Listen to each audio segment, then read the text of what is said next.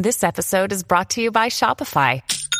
Forget the frustration of picking commerce platforms when you switch your business to Shopify, the global commerce platform that supercharges your selling wherever you sell. With Shopify, you'll harness the same intuitive features, trusted apps, and powerful analytics used by the world's leading brands. Sign up today for your $1 per month trial period at shopify.com slash tech, all lowercase. That's shopify.com slash tech. Blue, blue, blue, blue, blue, blue, blue. There we go. And then up. Yeah, there we go.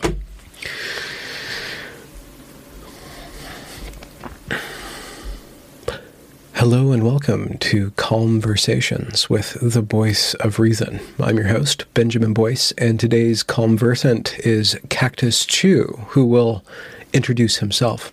He is a very smart guy. He's running a podcast called Metapolitics, in that he explores various ways in which politics are being shaped by and shaping discourse.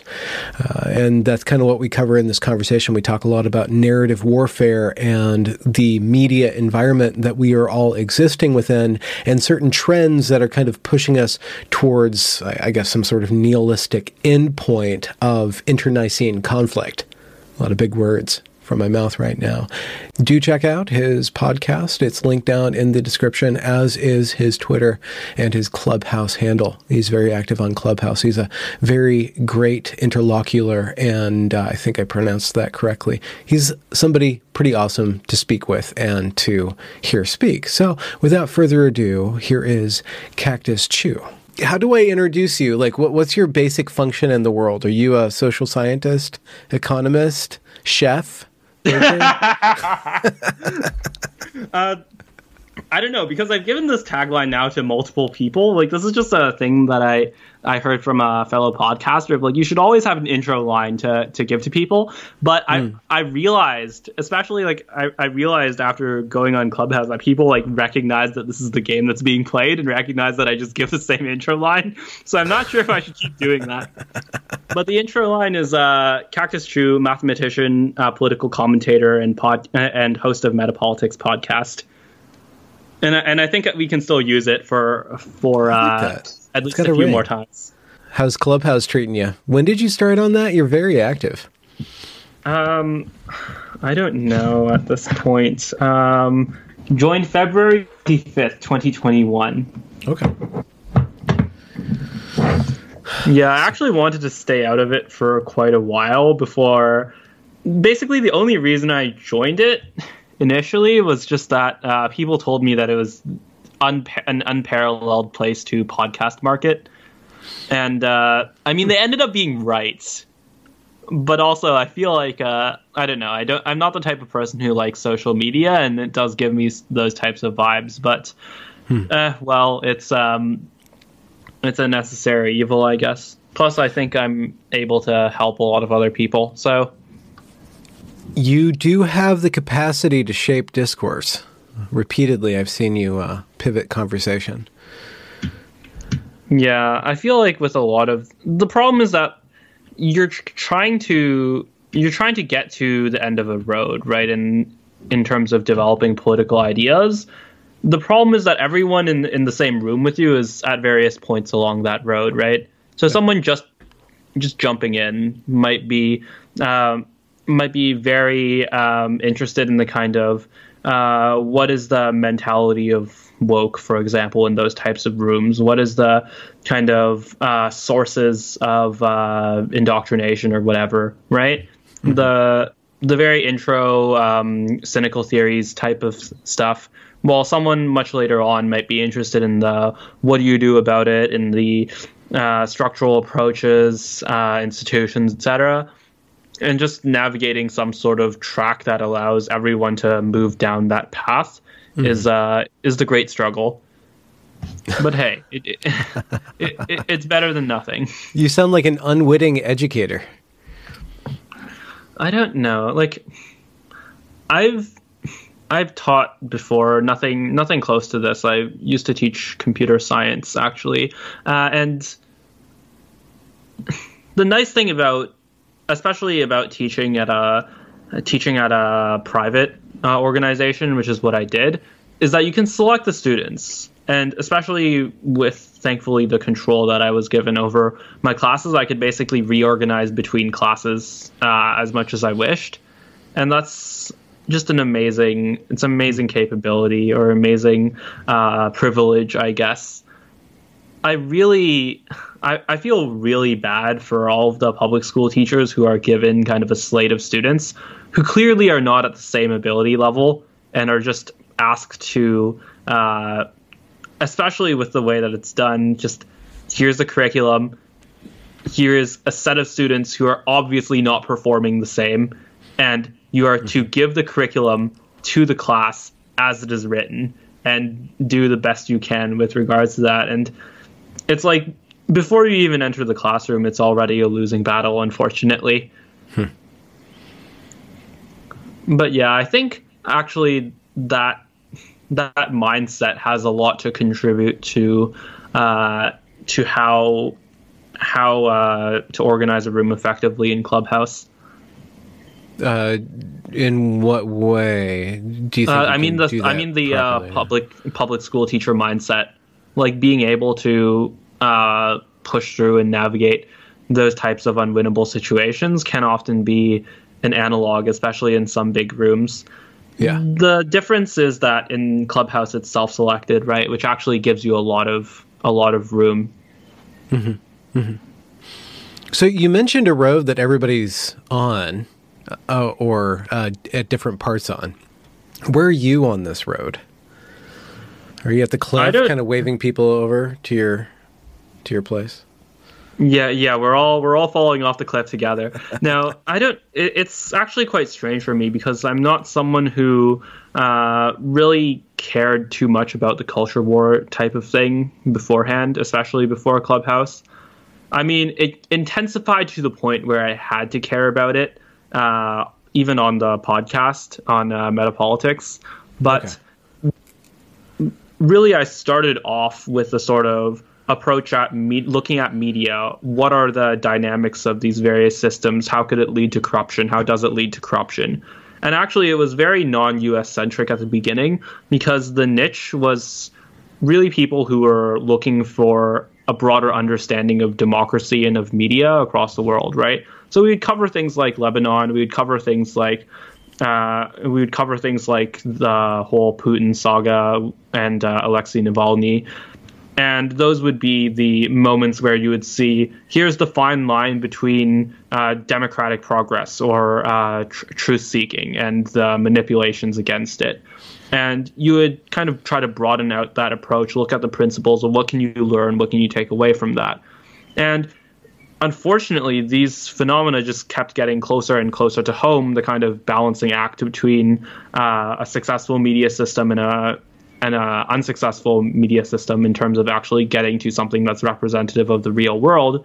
Mm-hmm. Until, um, quite frankly, the majority of these cases now, the majority of of situations where media is being manipulated and there's some core principle that we can take out of it most of that comes from the United States and it comes from the culture wars.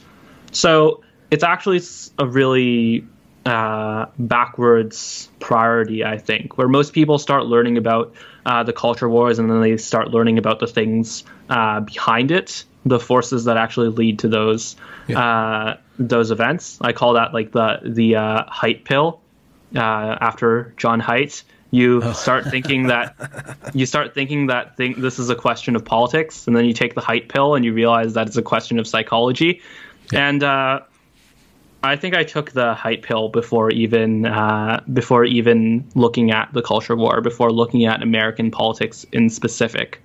And so I'm well down the institutional lane. I'm well down at looking at what are the actual incentives and economic forces that lead us to this point. point and honestly not that tired of the culture war not that even exposed to the culture war itself not that tired in what way in that i just there are a lot of people who approach these types of culture war issues and they just hear it and they're like oh not again and yeah.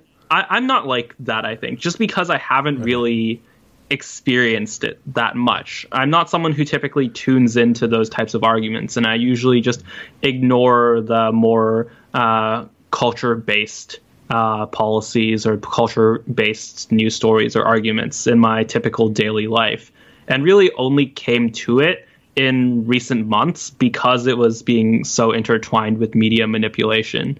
Yeah. And so I don't think I have that like instinctive exhaustion that many people who cover these areas do. Yeah, yeah. Uh, Andrew Yang just tweeted out uh, today about some uh, some transcript of a New York Times meeting where it looks to be the case that they decided to inject race into every story, and I bring that up because media is. Well, as a question, do you think media is fueling the culture war, and why is media fueling this culture war? Yeah, I absolutely think that it's not not only is the culture war downstream of media, but it's the entire it's the entire system of politics. If you actually just look at a, at lines between various metrics of media polarization, things mm-hmm. like uh, things like the emotional characteristic of headlines versus the partisan uh, polarization in things like the Senate and things like voting records, then uh, you can see a pretty direct correlation, if not a mm-hmm. causation. And so you see that this media has a significant impact on the actual way that people treat specific news stories, regardless of the news stories themselves.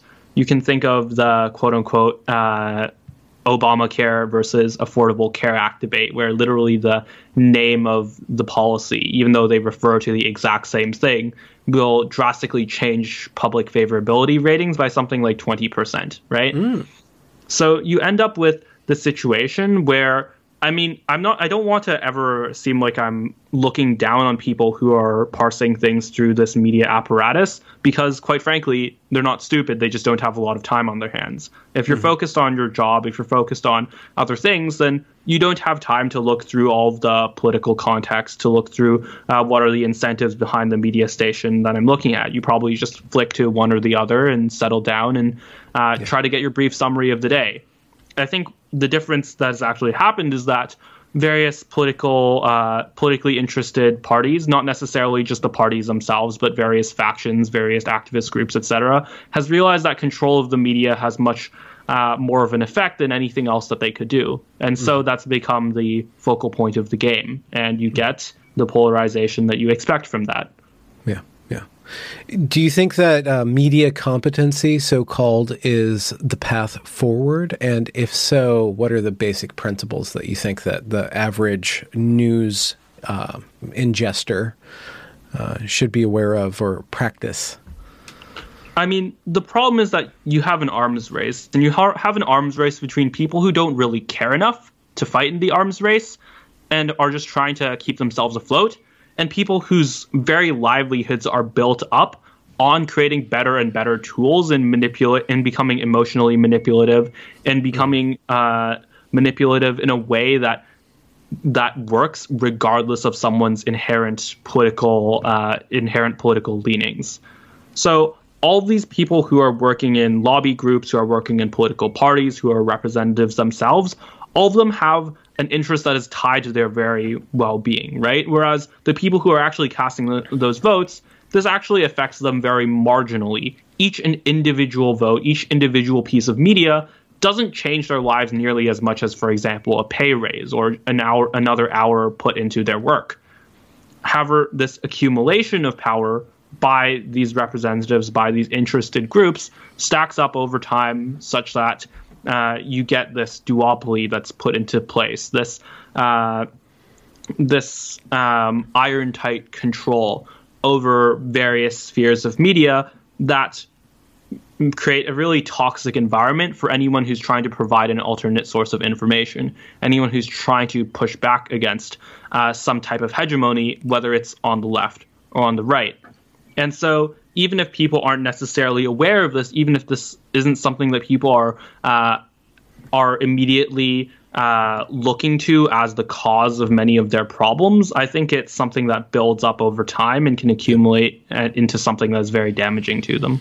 And then add social media and uh, watch acceleration happen. Yeah, I mean, social media is just a question of doing the same silly and manipulative things much better than was done traditionally.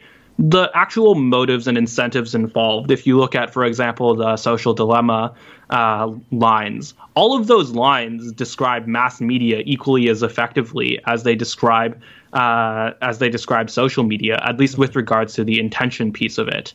The quote unquote people are worth more as dead slabs of attention, just like whales are worth more as uh, oil than they are alive, right? All of mm-hmm. those things can be true just as much about CNN as it is about Facebook. But the question is, uh, some people don't like it when that's taken to the extreme for good reason. The extreme is incredibly damaging. But uh, that doesn't really change the underlying incentives in all of these uh, different platforms and different sources at the very beginning, right? Which is uh, what are the which is incentives? to take the attention, right? You yes. had you had in the Nixon eras follow the money. Now in 2020, it's follow the attention. Whatever news story can uh, can uh, enrapture many people, can p- mm-hmm. keep people watching regardless of whether it's something that's actually beneficial to them, regardless of whether it's something that's actually valuable to them. And mm-hmm. this means things that enrage people, things that activate that sort of uh, limbic system. Uh, those things are going to be the most valuable. And if you follow the attention, then you end up following the money. And that's exactly what you see with uh, mass media, exactly what you see with social media. Yeah, a lowest common denominator of uh, attention would be somewhere in the reptilian brain where we can just get triggered. When yeah, and you see this yeah. playing out in everything from uh, the sampling that happens. What news stories are important? Certainly not the ones that are actually killing the most Americans, but instead the ones that we can attribute to some motive without actually uh, doing the due diligence required to do so. Right? Mm-hmm. Every single or I don't want to use too broad of a brush because I'm sure there are some good journalists out there, right? You can probably name some examples off the top of your head. But uh, at, with regards to what ends up winning economically, what ends up being most successful, what ends up becoming hegemonic, it, mm-hmm. it does tend to be those things that are very good at hijacking your attention. You said that there is a toxic, this duopoly leads to a toxic environment for those who are seeking to provide alternative source of uh, information. What do you mean by that? What, what creates a toxicness for the independent journalist or content creator? Yeah, so once you have uh, once you have something that is foundationally irresponsible to reality, right? Once you have something whose business model is uh, is based on attracting attention instead of uh, providing a valuable product in terms of a product that reflects what is actually happening out there in the world. If that gets called out, that is still a non-zero factor in terms of their ability to generate revenue, right? You don't get the same experience from watching uh, outrage news if you know in your head, in the back of your mind, that this is intended to outrage you. This is intended to be uh, emotionally captivating and not necessarily to give me a good product. So, how do you avoid that while still reaping the benefit of having that outrage news mechanic? Well, it's easy. You silence any dissenters. And so there's an active interest for many of these groups to target those that would actually bring this idea to the forefront, which would actually bring to the forefront the mechanisms that are happening. And you've seen this happen to various core figures. Um, not to specifically endorse any given one of them, but for example, uh, Glenn Greenwald, for example, Matt Taibbi, Bari Weiss. This has happened uh, almost always in direct response to uh, their actions in calling out one type of hegemony or the other. Mm-hmm. In the case of Greenwald, it's actually happened several times to him repeatedly, whether it's by Americans, by Bolsonaro, uh, or any other source. Well, maybe he's just a glutton for punishment. I don't know. May- yeah, maybe maybe Glenn actually just uh, just uh, is a fan of it all, but who knows? Yeah. yeah. So if um, within the uh, you know Substack, uh, the OnlyFans of content creation, YouTube. Uh, right. There there is the possibility for smaller independent operators to directly link up with a fan base and provide enough support for them to continue to do real work or quality work in the journalistic space. Are you cynical about that? Do you think that that's a path forward or do you think it's doomed to failure? I mean, it depends what you mean by success and failure, right? You've probably heard of the thousand true fans model by now. Uh, could you say that to the general audience? Uh, sure. So the thousand true fans model is essentially that if you have a thousand true fans, each of them gives you 50 bucks a year, for example, right? Around uh, $4 a month, then that's actually a fairly sustainable livelihood, right? Depending on your costs. And so you don't actually need that many uh, audience members to create a sustainable living for yourself. Mm. However, that's the ultimate question of success, right? Is success just being able to live a fairly decent middle class life as a content creator? I mean, for many people, it is, especially if you're non political. If you're someone who is interested in changing the ultimate dialogue, though, this kind of long tail of YouTube or long tail of podcasting isn't going to do it, unfortunately. And of course, there are broader networks that you can connect to, uh, people that in specific that you can influence. But mm-hmm. actually, just staying in uh, the sort of narrow lane without actually accumulating, without actually getting growth, without actually interacting with many of the bigger players in media, I don't think is going to change the uh, broader political landscape, unfortunately. Do you think that there's a, this might sound like a stupid question, but do you think that there's a need or an urgent need to change that grand uh, circus up there? Uh, won't it always just be uh, you know, just a bunch of flashing lights, a big carnival of uh, uh, spectacle? And will it not just always be like that? And something a couple feet below that rowdy surface is where the actual uh, thinking is going on, and then the actual long term, yeah, long term thinking and policy making. Yeah, I mean, you could look at various points in time and say that uh, many of these cases are a political circus, but there are differences in the circuses, right? There are differences yeah. between a circus that's actively malicious towards the vast majority of Americans, actively uh, malicious to many kind of common sense or many uh, evidently true s- science backed opinions versus, uh, or even not just opinions, but of basic facts versus a clown car that is a bit distracting, is a bit performative and over dramatic, but ultimately reflects some debate that impacts people in real life, right? There's a real quantitative difference to that, even if mm. uh, the veneer of uh, showmanship is still the same. And I think focusing on making that marginal impact is the best uh, people who are concerned about media quality can ultimately do. What uh, what qualifies as a marginal change then? Just waking up individuals to being aware of what they're looking at? Yeah, the thing that I've also often said is that if you change 10 people's minds, you change 10 people's minds, right? That's that's not a small that's not not a small thing to do, especially if that's something that's actively being done by a large share of Americans, right? Or a large share of people uh, worldwide who are undergoing these uh, media circumstances, right? Especially if you leverage what I call network effects, right? If you leverage uh, the growth that scales based on the number of people involved, whether you're a political movement, whether you're a media outlet, etc. If you get each of the people that you convince uh, to kind of walk away from this from this narrative warfare, if you convince each of those people not only to do that, but to repeat the same process for themselves, then this hits the realm of exponential growth and it uh, becomes broadly impactful relatively quickly with only a few iterations. Mm-hmm. So, actually understanding those kind of fundamental mathematical dynamics with regards to how information is shared, how opinions change, mm-hmm. is something that can be incredibly beneficial to uh, to act incrementally, but end up with a significant result. Mm-hmm, mm-hmm. Do you think that there could be a guiding narrative or a guiding set of values that would help uh, somebody who wants to make marginal change with regards to the circus and reality? Uh, like, w- what would guide them and then scale up to uh, other people wanting to play along and then fi- figuring out that these rules, playing this game, is actually more rewarding in a variety of ways? Yeah, well, we're talking about meaning seeking here, right?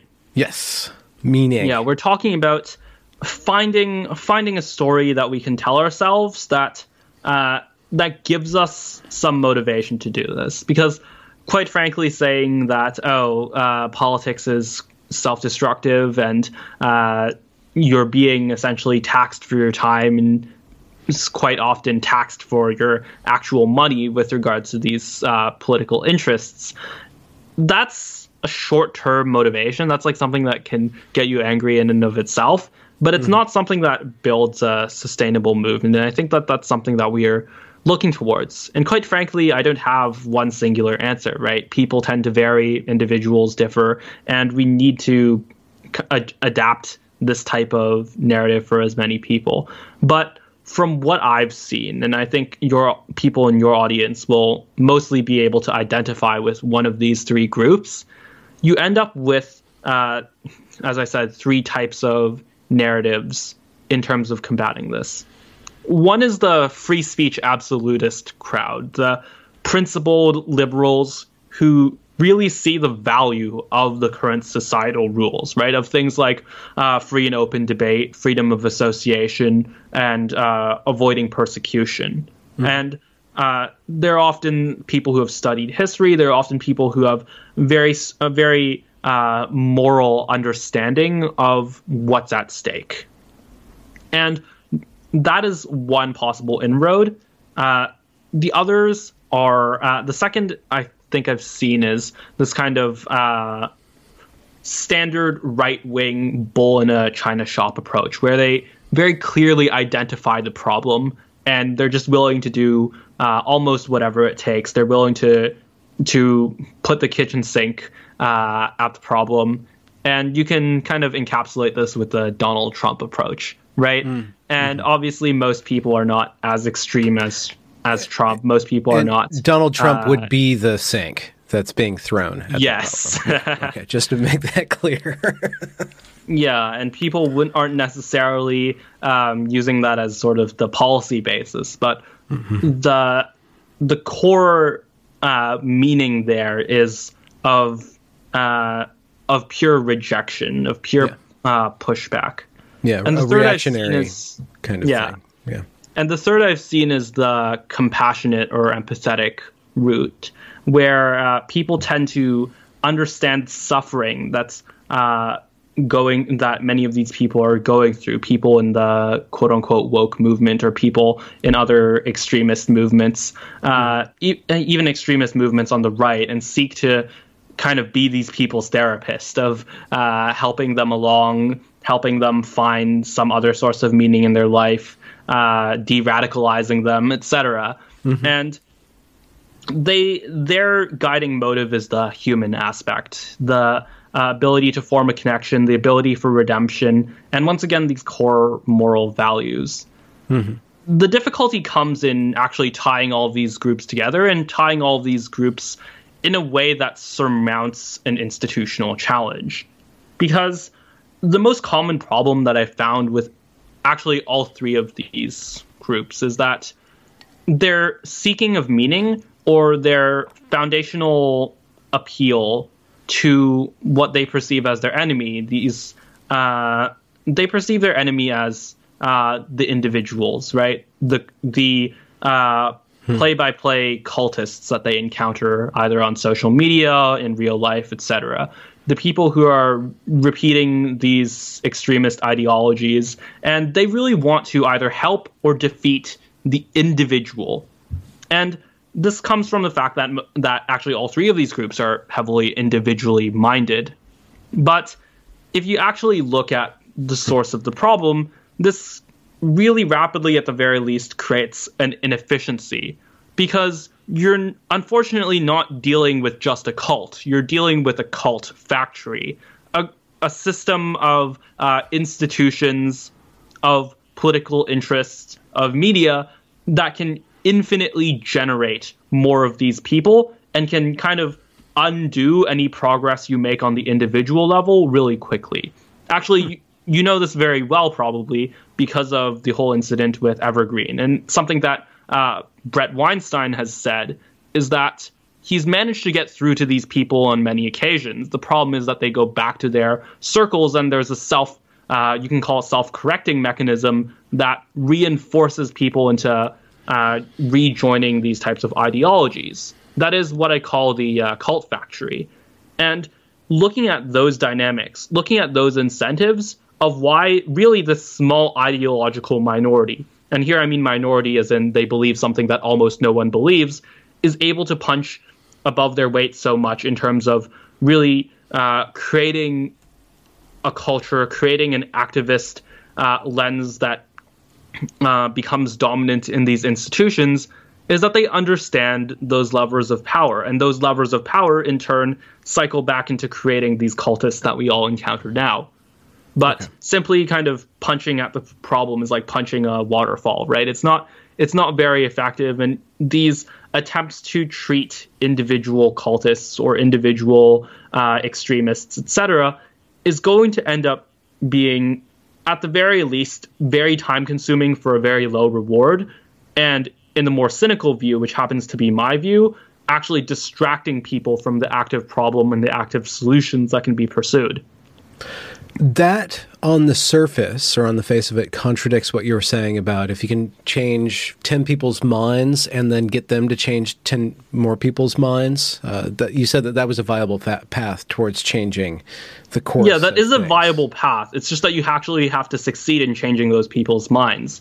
Right. Okay. And okay. more often than not, those people whose minds are actually willing to be changed are not actually not just more often than not, but the vast majority and actually almost every single one of the peoples whose minds are actually permanently changed, who don't revert to these kind of cult like incentives, are those who aren't involved in the movement in the first place. It's the spectators, it's the people sitting on the sidelines who you can then convince and you can then uh, help build up into recognizing this problem as it is, right? Okay. So those are two different paths to pursue, and I don't really think they're in contradiction.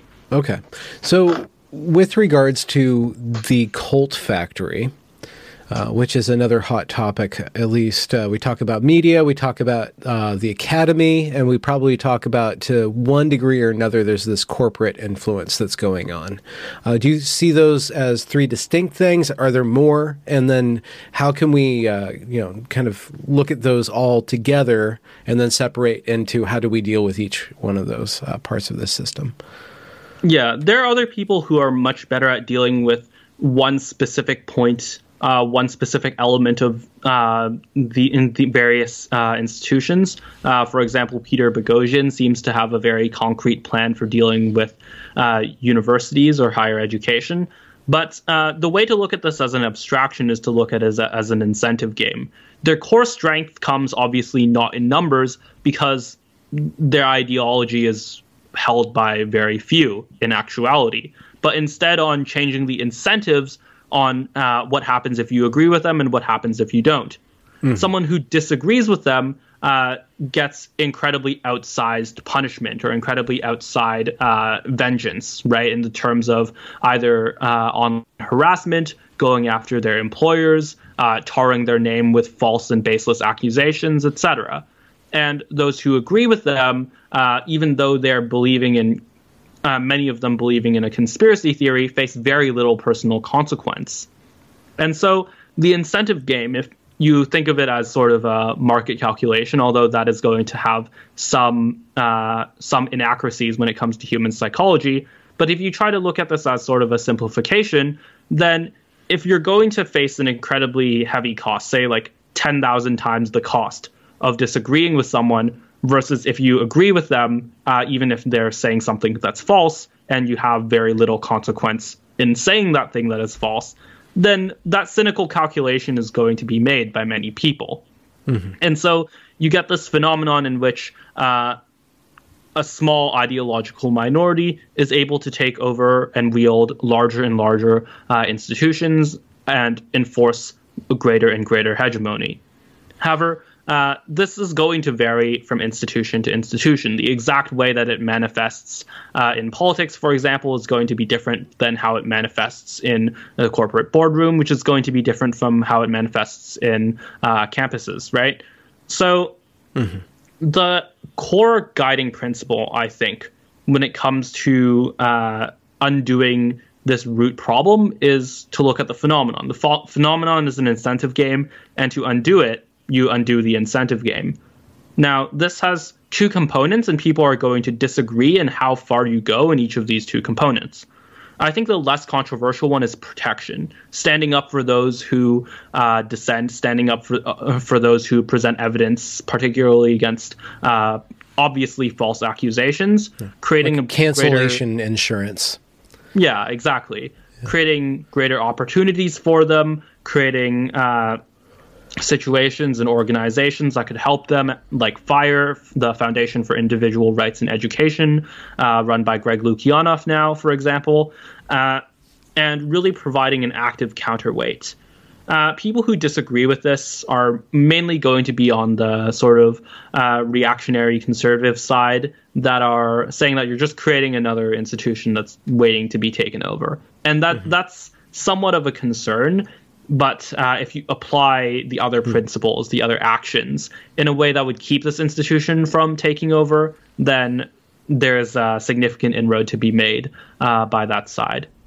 But the more controversial uh, thing that many are suggesting now. Uh, many of those who are on the on the more right wing side, and actually much fewer of those who are on the uh, therapist side or on the uh, on the free speech absolutist side, is that unfortunately you do have to go after many of these ind- people as individuals in terms of changing the incentive structure involved. Now, I talked about the problem with dealing with them in individuals in the sort of therapeutic lens and the sort of dialogue sense, in that it doesn't actually change the broader calculation of decisions that are being made.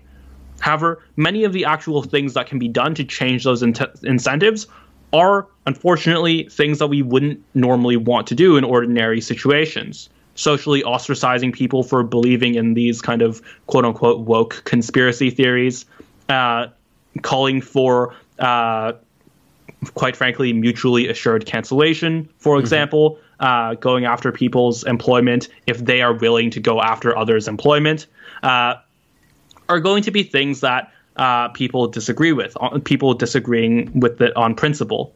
Mm-hmm. However, I think just in the way that you would be uh, justified in shooting someone who is uh, pointing a gun at you, you are uh, more than justified in calling for a mutually assured cancellation.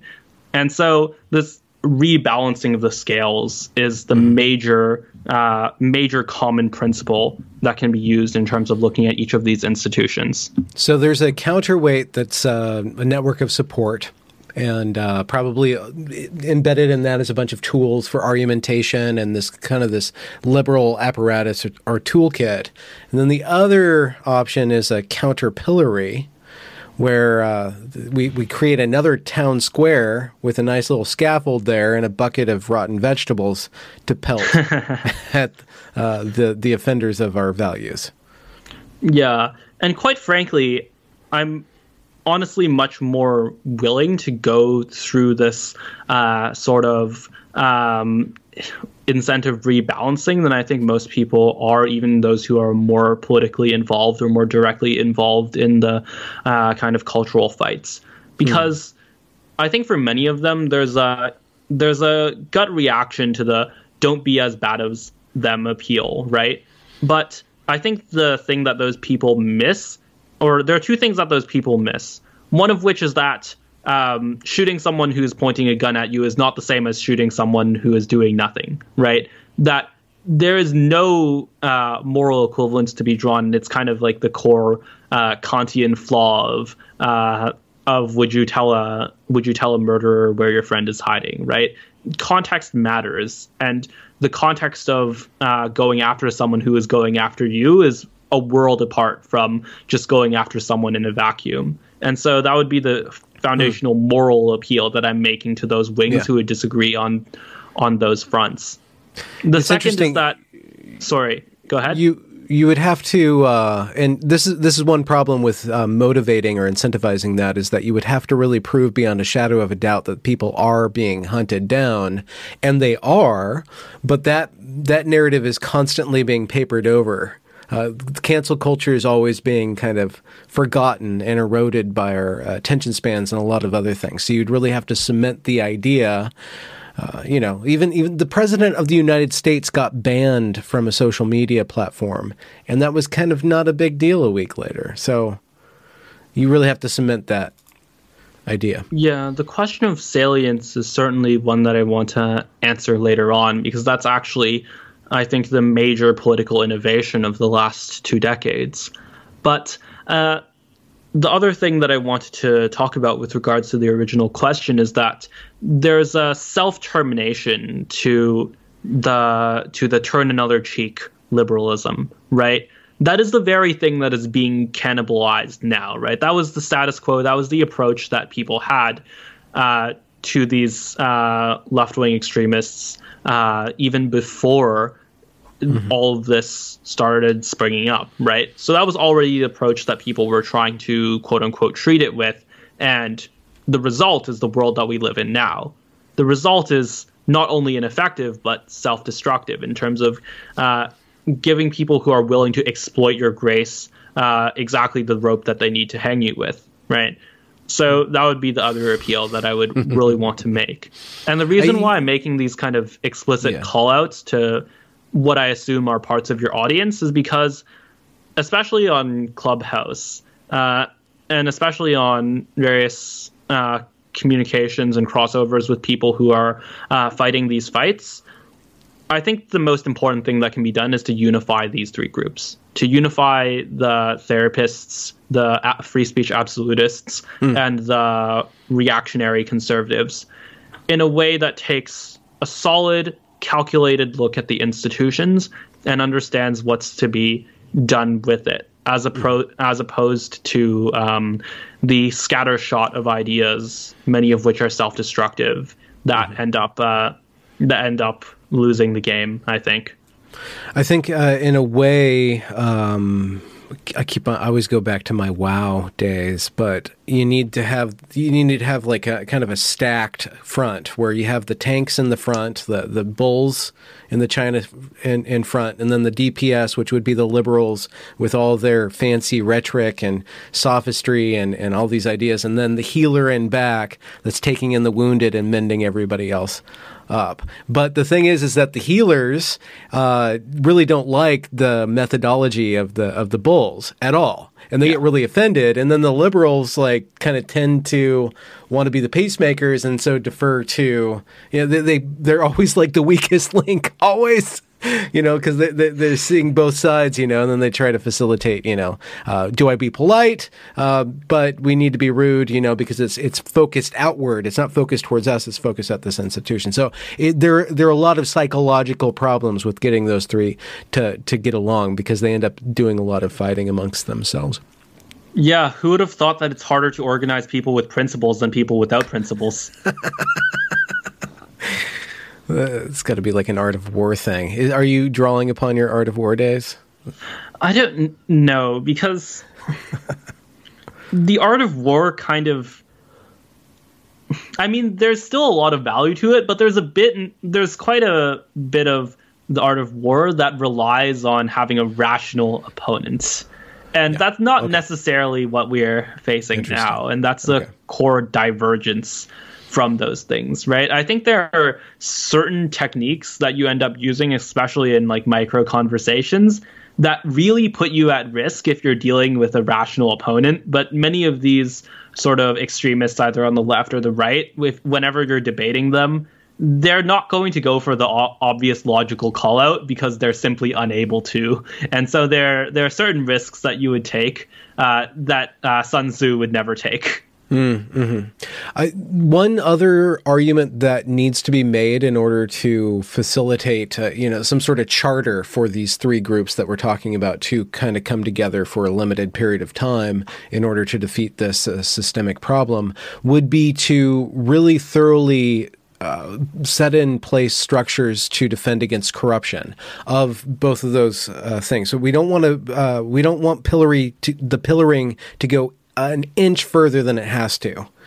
We we don't want like that that that counter cancel culture to to to be corrupted in itself and just become about vengeance. We also don't want this yeah. uh, system of support and shielding to be corrupted again, either by uh, over compassion or by nefarious principles, or just a bunch of grifters going in there and, and, and siphoning the resources out of there. So you really would need to have this uh, kind of this code of conduct or some sort of charter against corruption of those two things, and like really make that appeal to the people to say, listen, you know we're doing this and we're not going to do it any further. We're doing this thing, and it's a it's a clean, efficient way of uh, ensuring our victory. Yeah, like it's almost as if we need a top-down organized hierarchy. Is this where you start? Uh, you, you take off your clothes and you're wearing some lobster uh, negligee? Is that the point in the conversation? Where I don't I don't get that reference. I'm just referencing Jordan Peterson hierarchies and lobsters. Okay, wait. What does what does Peterson have to do with lobsters? Uh, he made an argument at some point about hierarchy and how it's been with us since lobsters, or even lobsters have a hierarchy because of dopamine. And then his fanboys just ran with it and then just memeified the whole thing. So that's kind of where that's from. Yeah, I I really see the whole Peterson movement though as a as an understandable. I don't want to say reaction, but a understandable outcome of much of what is what has been done in academic thought, which is that I think what's been done in academic thought around morality in the past two centuries is a sort of half hyper sociopathy, half hyper um, sensitivity, in which p- uh, people became completely desensitized to uh, some of the moral foundations. Right, Jonathan Haidt's uh, moral foundations, although not in those, not in the terms that he used. Uh, where you had a very real attack against appeals tr- to tradition, appeals to uh, authority. And of course, all of these moral appeals, whether they be uh, loyalty, tradition, uh, purity, or sorry, loyalty, purity, authority, or whether they be uh, liberalism, kindness, and equality, all these appeals are heuristics. They're things that give you a lot of simplicity, a lot of usefulness, and that have a small amount of error wrapped into them, right? So they're, they're trades in that form. And it's very easy, especially now in our culture, and this is something that's been built up in academic thought, of easily identifying where tradition fails, where those errors lie, and mm-hmm. understanding implicitly that these things are that these things are often false, right? Or not often false. I shouldn't say that, but are uh, but can be used in a false way. Yeah. But there's not that equal understanding on the other side, right? There's not that equal st- understanding of the fact that compassion, that empathy, is likewise a heuristic, is likewise a thing that is often useful, helps you identify a problem that's happening and identify in sometimes, in some terms, how to solve the problem, but can also go overboard, can also be hijacked, which is exactly what you've seen in, for example, the coddling of the American mind Mm-hmm. Empathy becomes hijacked. Uh, people become incentivized to uh, prevent their children from taking risks. This is because they care about their children, but this ends up with the children being underdeveloped and unable to function in the real world. And it also leads to oppression yeah. Olympics because it incentivizes uh, victimization because then you get a bunch of cared points or caring points. Yeah, and and in politics it actually just completely falls apart. Um, but there's not this easy understanding of uh, oh, you're making an appeal to tradition, and that's not necessarily true. That might be a bit flawed if you don't provide more evidence. We don't have that gut reaction when someone says, why don't you be more empathetic? And I know for many of the people who are listening to this, even people who agree with you or me, would say, "Oh, that's awfully that's awfully cold-hearted for you to say." And quite frankly, it is. But it's equally as cold-hearted to say, like, "Oh, your appeal to tradition that's a little bit uh, that's going to be flawed in some ways, right?" We should have an equal response to those types of things as we historically, I think, in human society have had, right? That's the evolutionary tendency for those heuristics to balance out. But when mm. you have this, uh, initially it was just a very uh, sociopathic look at tradition, or an, you can say, in a more generous term, an analytic look at tradition, but without the equal balancing of an analytic look at uh, compassion or an analytic look at the appeals to equality, then those appeals end up taking over. Those appeals end up hijacking uh, the discourse in a way that has no counterbalance. So, in order to, I think, and this is a role that Peterson serves incredibly well, even though I don't agree with him on all of his points. Uh, you have to either insert back the role of tradition, insert back the role of those countervailing, uh, counterbalancing moral appeals, or you have to, uh, quite frankly, behave analytically and looking at all aspects. And as long as that kind of equilibrium isn't achieved, I think there'll always be a role for uh, people like Jordan. Mm-hmm. Do you this is a veiled question about optimism, but do you think that human beings or society will be self correcting? Do you think that, let's just say, in the derogatory form, wokeness will burn itself out, the radical left will eat its own? Do you think that the correction is inevitable, um, and that the the real question is to uh, limit the damage of of the overreach, or do you think that it's all going to go down if it's not stopped? It's going to take. I mean, everything there are a lot of corrections, and some of them look like a less organized version of China, and some of them look like a more organized version of Afghanistan. And I don't think either of those corrections are what we're going for. Um, I, I think that there's going to be, we're going to at some point figure out the answer. There's okay. going to be a lot of damage, and, and or there's already been a lot of damage. Yeah. And I'm not sure that you will call or that you will have the same conception of America by by the end of it. That is to say, I, I think it'll fix itself eventually. I don't think this leads to an extinction event in any terms. Okay. But there's a lot of things that people are not willing to recognize are being put on the table. Not just free speech, but uh, freedom of association, of uh, quite frankly not living in either China or Afghanistan, right? If if you actually look at lives that people are living in those countries, then many things that you would assume as a default if you're an American are just not there. And I think that just looking at those two models gives you an understanding that there's a very far way to fall without losing like quote unquote civilization. Okay. But that falling that distance also is not a future that we want. Okay. And quite frankly, I don't know the exact kind of likelihoods, but I think it's more likely that we end up in I think it's more likely that we end up in worse China or better Afghanistan, slightly better Afghanistan, than we end up, for example, um, in a more optimistic branch, right? In a in a branch where there's a big political movement, we rally around it, we uh, managed to uh, restore restore common ground, restore uh, truth and objectivity, and we uh, we end up relatively unscathed as opposed to those two options, right? I think the latter. I think the option of actually, I don't. I have no clue which one is more likely between worse Afghanistan or or uh, or sorry, worse China or better Afghanistan. Could but you could you describe are, those uh, either of those uh, dystopias briefly? Yeah, well, worse China is like an authoritarian state that uh, that essentially monitors all of its citizens, that has strong enforcement of various opinions, but isn't completely isn't com- completely like dictatorial esque.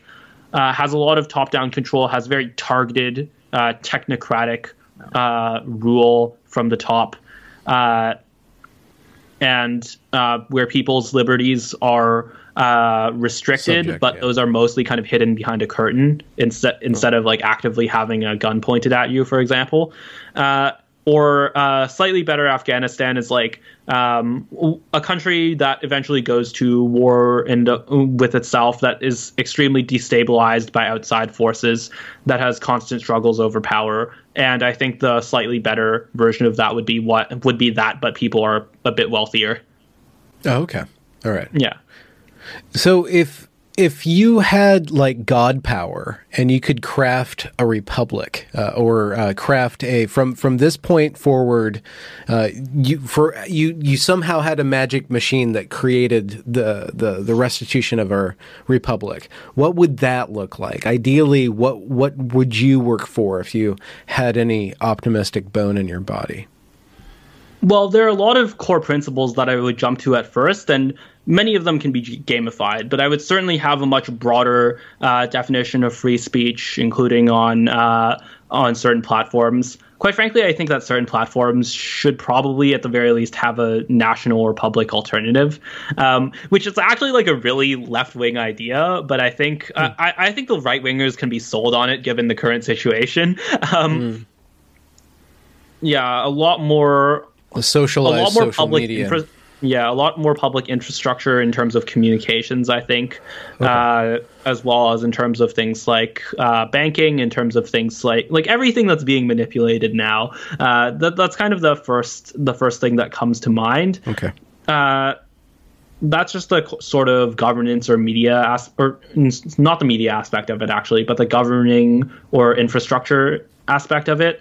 Uh, I think I would have a pretty similar democratic system uh, with a bit of sortition involved, which is essentially uh, instead of a lot of the administrative positions, the sort of appointees that you would have, uh, essentially being uh, a, being directly connected to the presidency. I think I would have um, a randomly selected group of people who pass a certain bar, for example, can pass a basic competency test, and then you pick a random group of people from that pool, and maybe the president chooses from those, or whatever executive position chooses from those, uh, just as a function of making corruption much more difficult. Uh, actually, this came up. Uh, this came up in a conversation between I think Cal Newport and Lex Fridman, where he talked about most computer science problems uh, being in this class of actually, or sorry, most lower bounds, or sorry, uh, most upper bounds. Wait, yeah, most upper bounds of computer science problems tend to be very fragile. So what that means is that the kind of worst case scenario for how long will it take to solve this problem uh, are usually very easily interfered with by just changing like a small amount of the data, right? And so I have this philosophy in government uh, that is quite similar of adding random noise functions to mess with people who want corruption, of adding just uh, ways to insert s- tiny amounts of randomness that reduce the overall performance of a given role of a given kind of bureaucracy or a given government function by a very small amount, but can make it much more difficult to uh, much more difficult to corrupt. Yeah, and th- I think I would just I, I would have like something that looks mostly like America, but with very inconspicuous noise functions put into various places. I think I think that's a really smart idea, and it uh, reminds me of uh, one of those Greek city states um, had a kind of a circular uh, rotation of everybody who was a landowner, everybody who was a voter, qualified to be a citizen, so called, would come up to some sort of officiating capacity uh, several times in their life. There was just this lottery going on where they shared responsibility. If we could do that even on the local level, uh, conscript uh, experts to solve problems in a way, uh, maybe even like package that in with uh, student loan forgiveness, uh, where we'll, we'll we'll clear your. We'll we'll clear your we'll pay for your degree, but you have to serve. yeah, you're for pa- you're years being paid in you're being paid in uh, credit or being paid in uh, money or for debt forgiveness for doing public service, which I think you should be paid for, right? So Yeah, yeah, yeah. that's certainly something that is very interesting.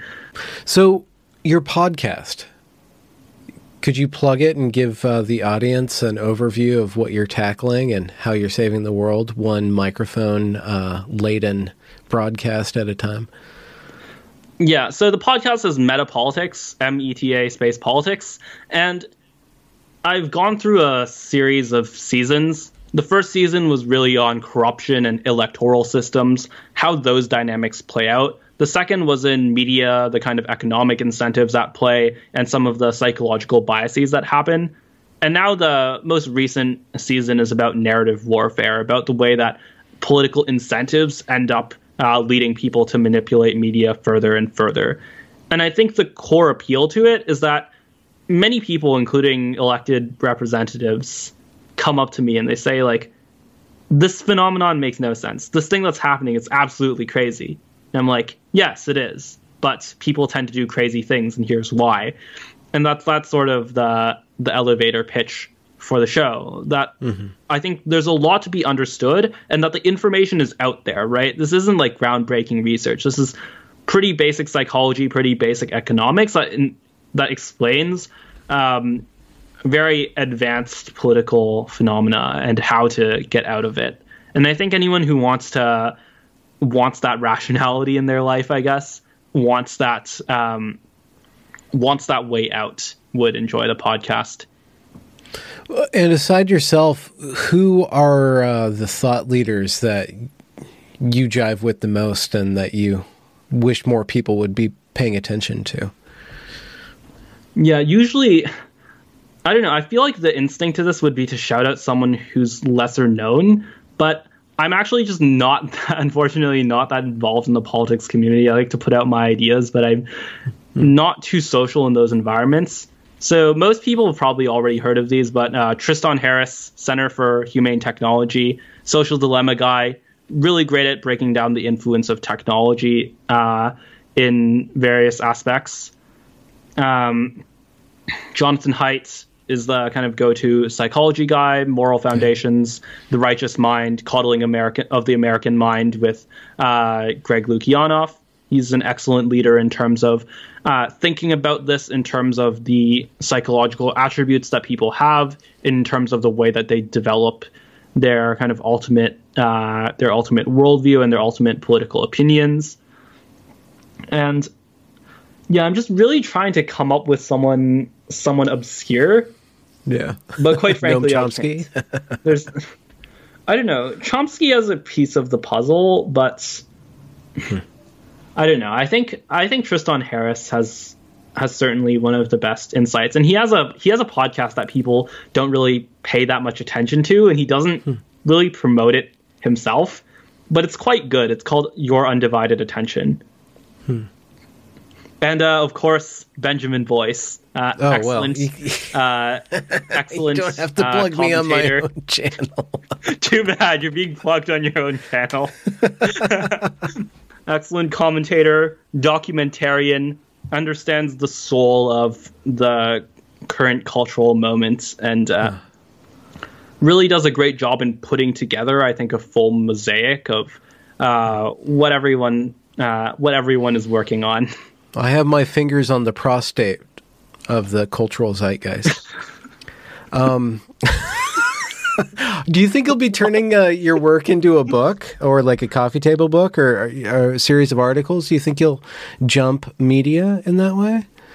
Yeah, I'm actually in the process of writing a book. I don't know. I don't know if I'll ever get it published because it's huh. probably controversial-ish. But oh. um, I mean, even more controversial than what we're working on now because I think the things that I kind of want to actually the the scenario that I think is the most likely to shoot for, and this is something that I don't really talk about often, but and this is like very controversial, is probably in a world where you're probably going to end up in a world, and this is like the optimistic one, even though it still sounds like a dystopia. You're probably going to end up in a world where the the people who are willing to seek out independent information are going to have to be the ones to contribute to a kind of decentralized narrative warfare where you're going to have everyone doing narrative warfare and you're going to have a lot of stupid people doing narrative warfare for certain political interests. Mm-hmm. And it's going to be up to the smart people who understand and I, I use smart people like very broadly, right? Like anyone who like sees past the very simplistic narrative. So like I think there are quite a, quite many smart people in the world, but people who see past the simplistic narrative, the narrative warfare that's currently being used, to understand that they themselves have to use many of these tools to reorganize uh, some of what happens to, quite frankly, be emotionally manipulative in similar ways. But in terms of in favor of issues or in favors of positions that are actually backed by uh, by objectivity that are actually backed by like actual science, not like the fucking science TM. Um, mm-hmm. But uh, I think fight sophistry writing, with sophistry. Then, yeah, I th- I think that the thing I'm going to write is going to be heavily focused on those dynamics, on the actual narrative warfare itself. It's going to touch on many of the topics on the podcast, I'm just still like I'm just still road mapping it now. But uh, yeah, I'm certainly interested on creating a creating a simple package, or I, I don't want to say simple either, but a, a packaged version of the book that isn't actually like five hours of audio spread across dozens of episodes. Mm-hmm, mm-hmm, mm-hmm. What What are some of the central